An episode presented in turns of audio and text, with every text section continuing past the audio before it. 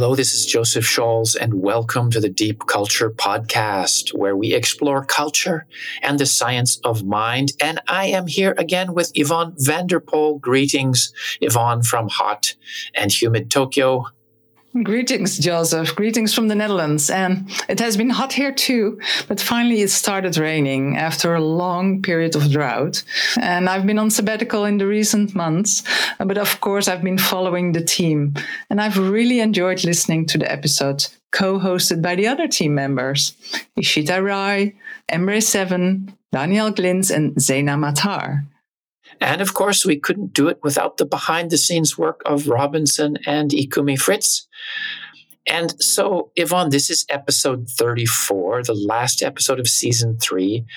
You and I started this podcast together almost three years ago, and it is still going. It's wonderful. It's really good.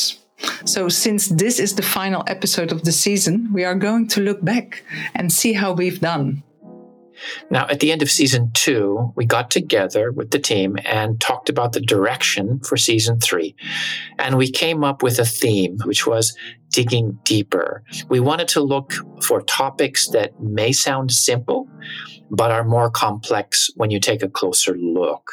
For example, in episode 33, we looked at stereotypes, which may sound simple, but in terms of the cognitive processes involved, there's a lot of complexity there. And sometimes digging deeper means challenging everyday assumptions. For example, I loved how episode 27 challenged the idea of being a global citizen. So, for this episode, the team shared their thoughts about season three. What stood out for them? And did we actually manage to dig deeper? So we've picked out a few bits from season three to listen back to, and we'll talk about what's to come in the future. And that brings us to part one hidden complexity.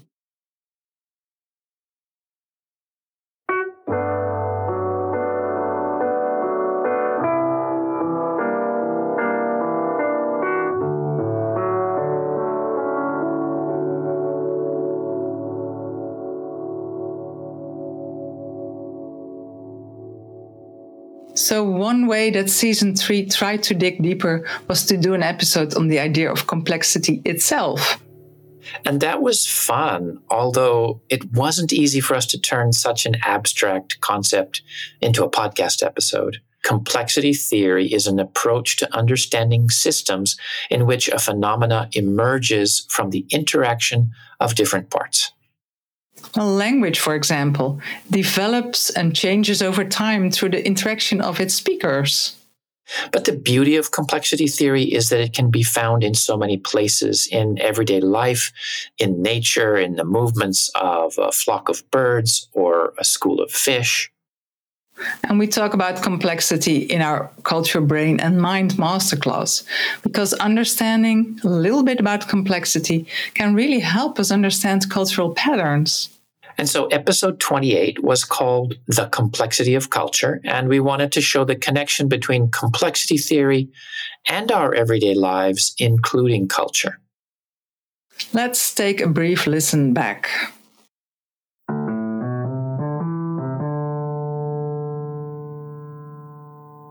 So, first of all, complex systems have no clear boundaries. Which means culture isn't contained within national borders. It's hard to say exactly who is and isn't a member of a cultural community. Rather, we participate in communities. Also, complex systems can be both very dynamic yet highly stable. For example, a tropical storm is very dynamic, but also moves in a predictable fashion. Cultural communities are constantly evolving over time, but can have great continuity. And the behavior of complex systems are very hard to predict and can't be described perfectly in cause and effect terms. And this is why culture cannot be reduced to etiquette rules. Culture is just far too dynamic for that. And we have to mention the fractal nature of some complex systems.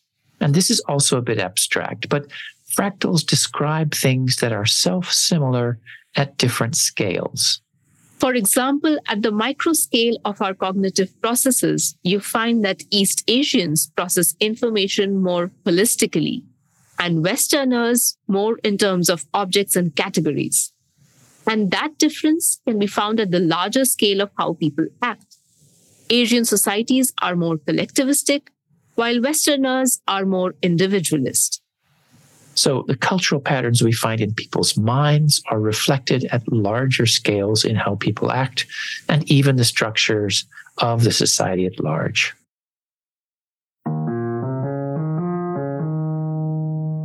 I really liked how you and Ishita used examples from everyday life to make the connection between complexity and culture. For me, learning about complexity made me start noticing complex patterns in the world around me. And this resonated with team member Zena Matar as well, who is joining us from Beirut. Hi, Zena. Hi, Joseph. Learning about complexity made me think of the country I have my roots in, Lebanon. I do consider cultures as, quote, a complex system which can be both very dynamic yet highly stable, unquote. And Lebanese society is very dynamic and volatile in so many ways, but also highly stable in other ways in terms of the values which different people have, different ethnic groups, different religions. So there is continuity values held by various groups are perpetuated and very few people question them.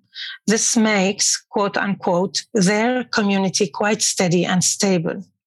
In my case, I have tried to leave certain of these values behind, those I didn't agree with. This is where people rebel, quit, or resign.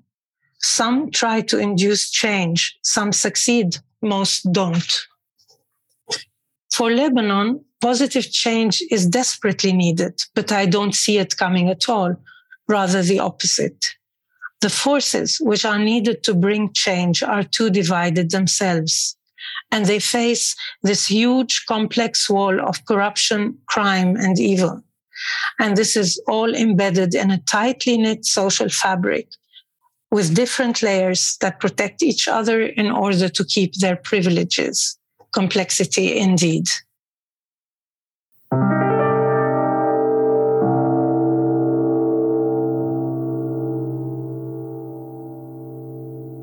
It's so interesting to listen to Zeina. She captures something many bridge people face the complexity around us, in the societies we live in, but also the complexity within us, because both people and societies can be divided against ourselves.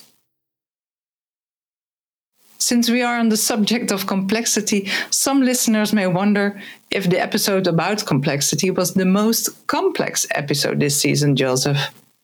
And oddly enough, I don't think it was. I think the most complex topic this season was one that you and I worked on together, Yvonne, episode 26 The Trouble with Cultural Difference.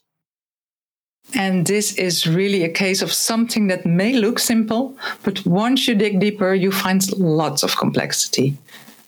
One part I liked about that episode was when we described the different ways to talk about cultural difference. Let's listen back just a bit.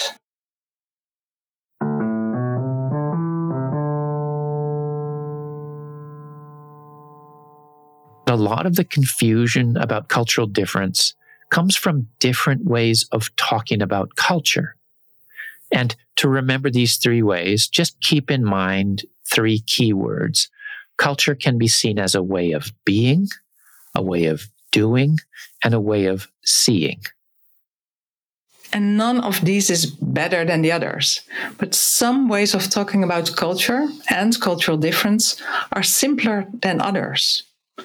Being is the simplest. Then comes doing, then comes seeing, which is the most complex way of talking about cultural difference. So let's go through each one.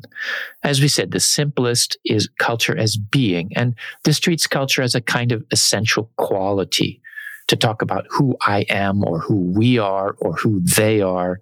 So when I say I am Californian and proud of it, I am saying that my culture is who I am. But talking about culture as doing is also common. And by this, we mean seeing culture as a set of behaviors or a description of how they live. Like in Italy, people kiss each other on the cheek, or like French people eat baguettes. And the third way to talk about culture as a way of seeing relates to a shared way of understanding things. You hear this when people say, from the Turkish point of view, or I don't really understand the local perspective about this. Talking about culture as seeing means looking at culture as patterns of shared meaning. And so culture doesn't cause people to act in a certain way. Rather, culture helps us understand how behavior should be interpreted. Okay, so let's get this all straight. We've culture as being. I'm very Dutch, or I'm not very Dutch. Then culture as doing. Chinese eat with chopsticks, or Californians love surfing. And then culture as seeing. Let's look at this from the Lebanese perspective.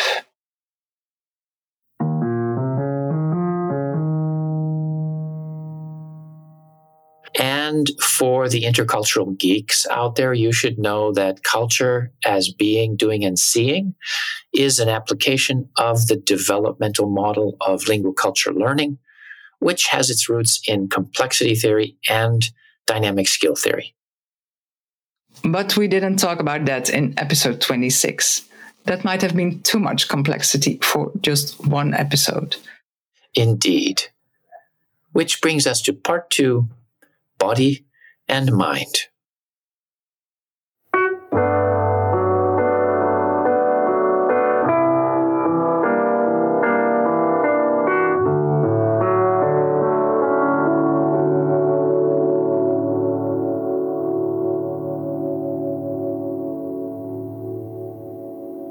So, Yvonne, in season three, uh, we were also digging deeper by exploring what is sometimes called embodiment. And that's the idea that mental phenomena are not separate from our bodies, that thought, for example, is not separate from feeling.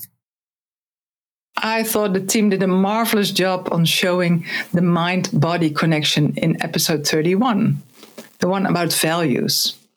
Well, it was an interesting episode to work on Uh, because cultural values are a really important part of intercultural experiences.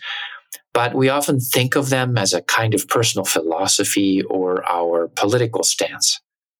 Well, I really appreciated how in episode 31 you and Ishita explored moral intuitions.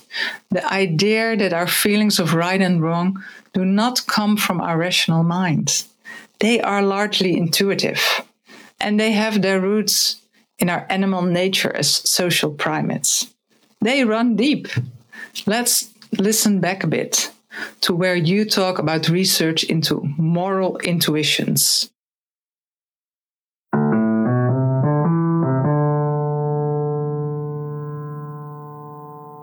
And this is a relatively recent field of research, and I have learned about it through the work of Jonathan Haidt and I'm going to read directly from the back cover of his book, The Righteous Mind. Quote, why do people hold such wildly differing beliefs? And why can others' views seem so illogical? Jonathan Haidt reveals that moral judgments arise not from reason, but intuition. And Haidt's fundamental insight about moral intuitions starts with the idea that our feelings of right and wrong have their roots in evolutionary psychology. We talked about the capuchin monkeys that were enraged when treated unequally, how this seemed to trigger a feeling of unfairness, and that these feelings of right and wrong are part of our evolutionary heritage as social primates. And Haidt talks about six moral intuitions care, fairness, loyalty, liberty, authority, and sanctity that human beings have an intuitive feeling about. For example, whether something is fair or not, someone is loyal or not, or whether something is pure or impure. And he argues that these intuitions developed as a response to evolutionary pressure. As social primates, for example, caring for others is an important part of what allows us to survive as a species. So it's natural that we value caring and feel critical of people who we feel are uncaring. And he makes an evolutionary argument for each of his six proposed moral intuitions.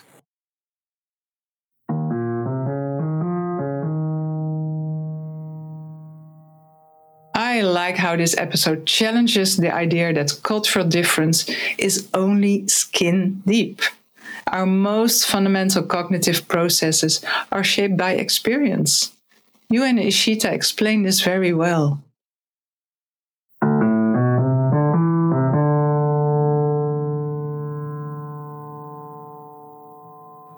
what might not be clear here is that our moral intuitions are a universal aspect of human nature, shared with other primates at least.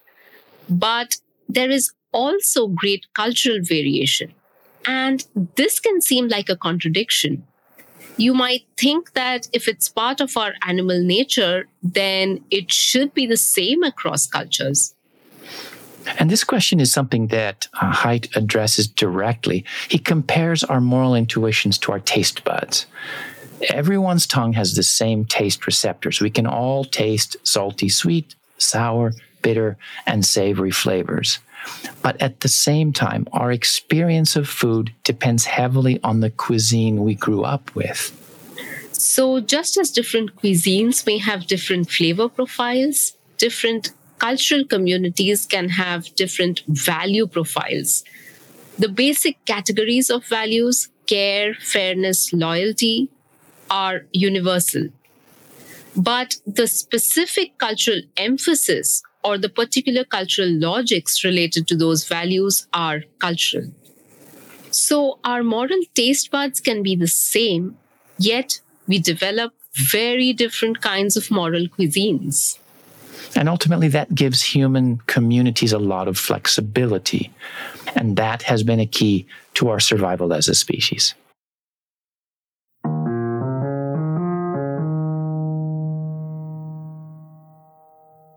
I like this idea of value profiles, like flavor profiles. And overall, I deeply enjoyed this episode. I found it, what's the word? Refreshing. Yeah, that's it refreshing. Yeah, refreshing. Because we often talk about cultural values, Joseph, without giving the feelings behind values too much thought. And this is another example for me of digging deeper because the intuitive mind is key for a deeper understanding of moral intuitions and values. And speaking of feelings, uh, we did a whole episode on culture and emotion. Yes, you know, we sometimes talk about cultural difference as what people do, the food they eat, how they greet each other. But cultural difference runs very deep indeed, including in the experience of emotion. And cultural bridge people sometimes need to switch between different emotional languages, so to speak, as we heard from Zena Matar.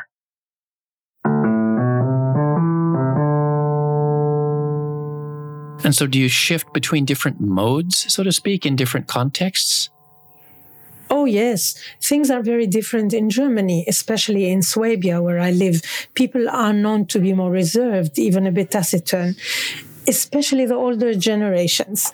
A mother and a son would not embrace when they met, rather shake hands. Although these days things have changed a bit.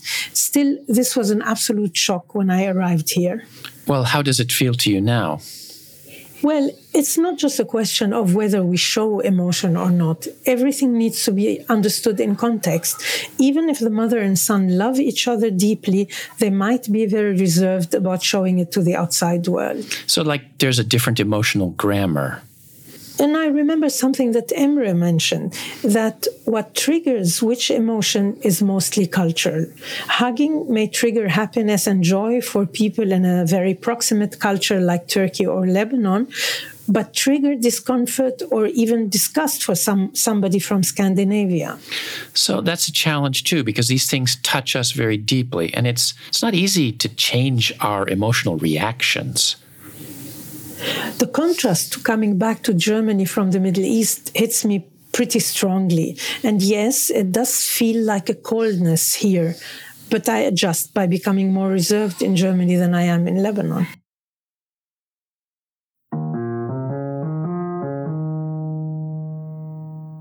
I like the idea of emotional grammar.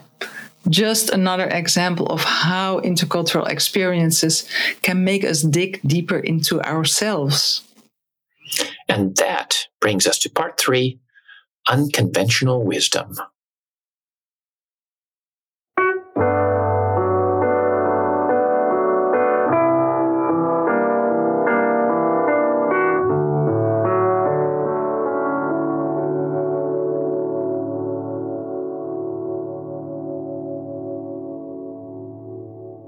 So, Yvonne, in English, ideas that people accept without much question simply because it's what everyone believes is called the conventional wisdom. Does that term exist in Dutch?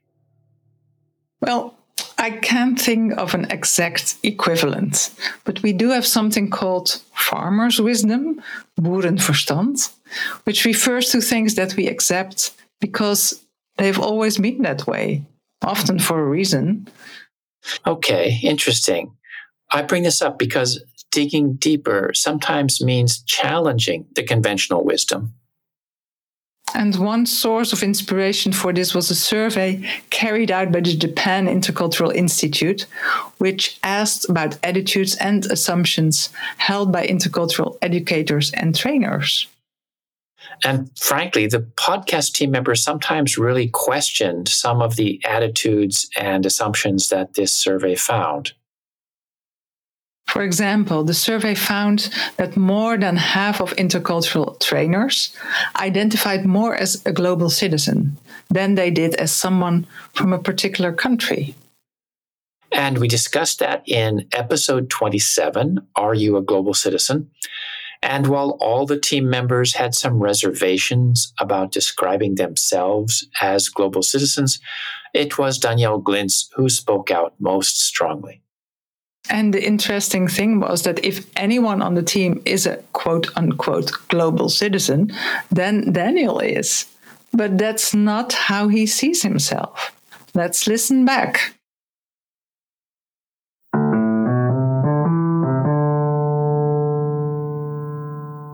Well, I'm rather skeptical of this idea of being a global citizen. When it came up in our brainstorming session with the other members of the podcast team, I flatly said that there is no such thing as a global citizen. Well, I can understand why people hesitate to call themselves global citizens. For one thing, beyond having an interest in global issues, what does it mean to be a global citizen? Is being a global citizen an attitude? Do you have to travel the world to be a global citizen? Is there a kind of global mind that you're supposed to have? Well, I think some people use the term global citizen in another way. They mean that they have somehow moved beyond their local perspective like saying, I'm not just Swiss, I am a global citizen. Well, that doesn't make sense to me. Most of us have grown up in one, maybe two, or sometimes three or more different places. You have third culture kids who were raised in different contexts, but still growing up between several different countries is not the same as being global. I doubt whether being quote unquote global or international is possible.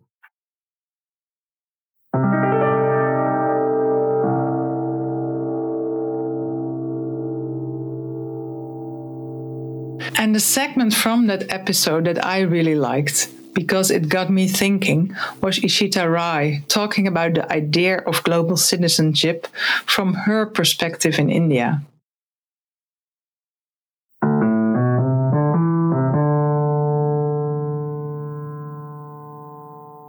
Recently, I was telling a friend about applying for a visa to travel abroad.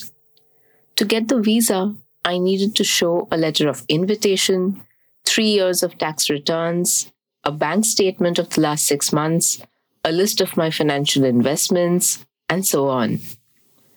Traveling from India to a quote unquote developed country, I am often treated with a certain suspicion.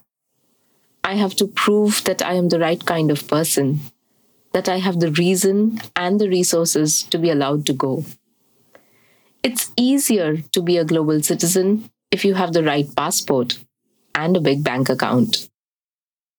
My friend recalled that his childhood image of world travel came from Hollywood romantic comedies, where you suddenly realize that you simply have to meet this person who is in Paris or London because you've realized you are in love.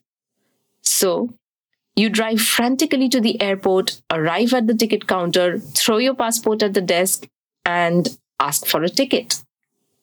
And of course, you get the ticket and then you live happily ever after.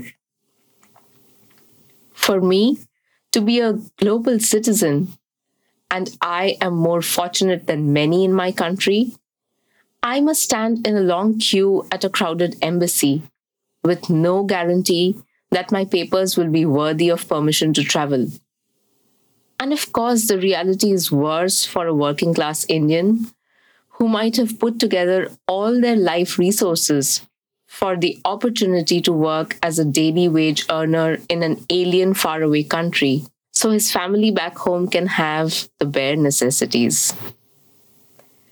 If gaining a global perspective requires going off to see the world, then only a few privileged will have this chance. The majority of people in the world have never been on an airplane, will never see Paris or London. They are busy solving challenges of daily life. And yet, they have rich experiences and community knowledge. We need to find ways to connect to them as global citizens as well.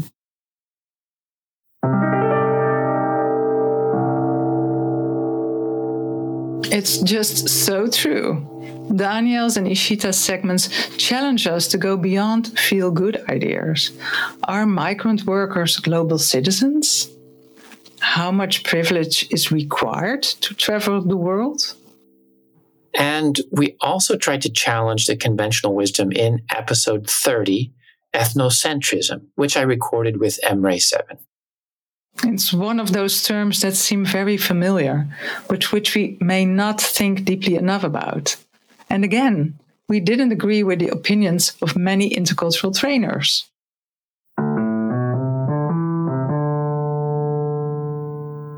So, Emre, let's start with a question from a survey carried out by the Japan Intercultural Institute.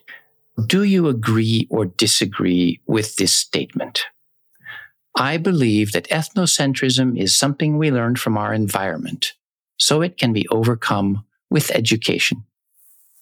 Take a moment to think about this. Is ethnocentrism natural and thus unavoidable?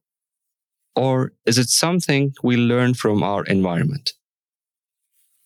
If you believe ethnocentrism is learned, then maybe education or the right attitude can overcome it. If it's a natural part of how our mind works, then it's not so simple. And this survey was given to intercultural professionals, trainers, and teachers. And 75% of intercultural educators agreed that ethnocentrism is learned and can be overcome by education. I must say I was a bit surprised because personally I disagree. I think ethnocentrism is natural, but a lot of educators had a different view. This is really challenging conventional wisdom. 75% of intercultural professionals say that ethnocentrism is learned. But this episode argues that from the cognitive perspective, that's not true. Right. Ethnocentrism is a natural part of how our mind works, which doesn't mean it's good, but it does mean that you can't, quote unquote, overcome ethnocentrism in any absolute way, you'd have to overcome the functioning of your own mind. Well, that argument is a bit technical, but indeed. But I thought you and Emre did a good job of explaining that. Let's listen to a bit more.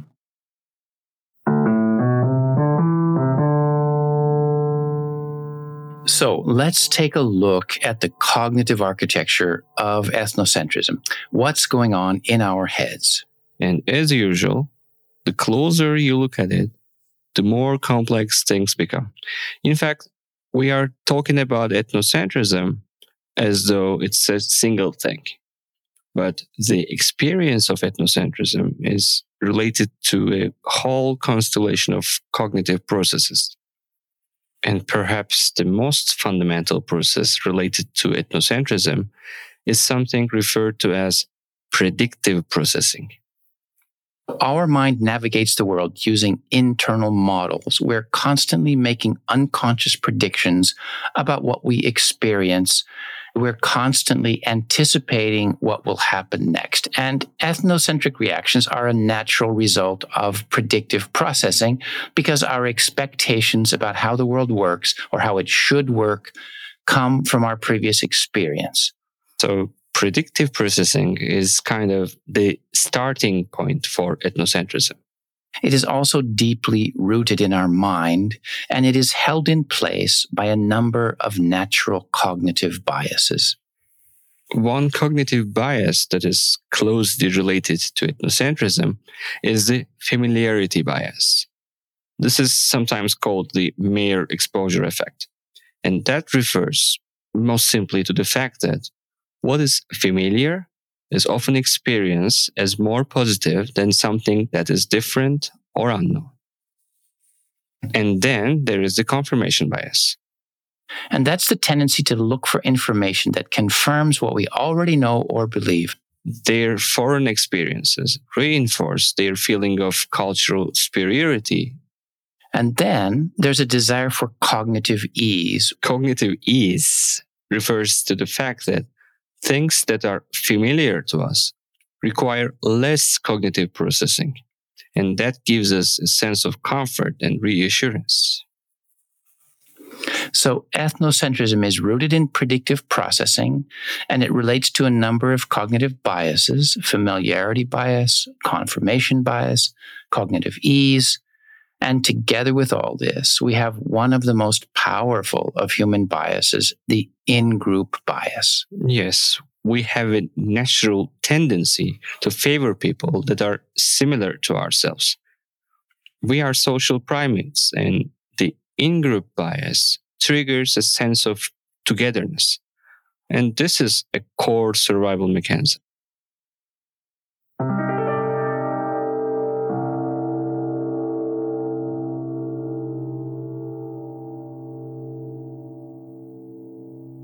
I think this last line is a good example of challenging the conventional wisdom. Many people think that ethnocentrism is learned, but here we are describing it as, quote, core survival mechanism. Well, I do think that episode worked well, but it is a challenge for us to dig deeper like this. Every episode has a learning curve, and we choose a topic, we explore it from the cognitive perspective, we share our experiences, but somehow it comes together. Well, credit to you, Joseph, for taking all those different threads and weaving it all together. Well, thank you, Yvonne. Now that we've looked back on season three, what's ahead for the Deep Culture podcast next season, Joseph? Well, we will take some time off in August but we are discussing possibilities for season four. We may kick off with a tribute to Edward T. Hall in September, and we have a special summer treat. While we're gone, we will replay some of our favorite episodes from seasons one and two.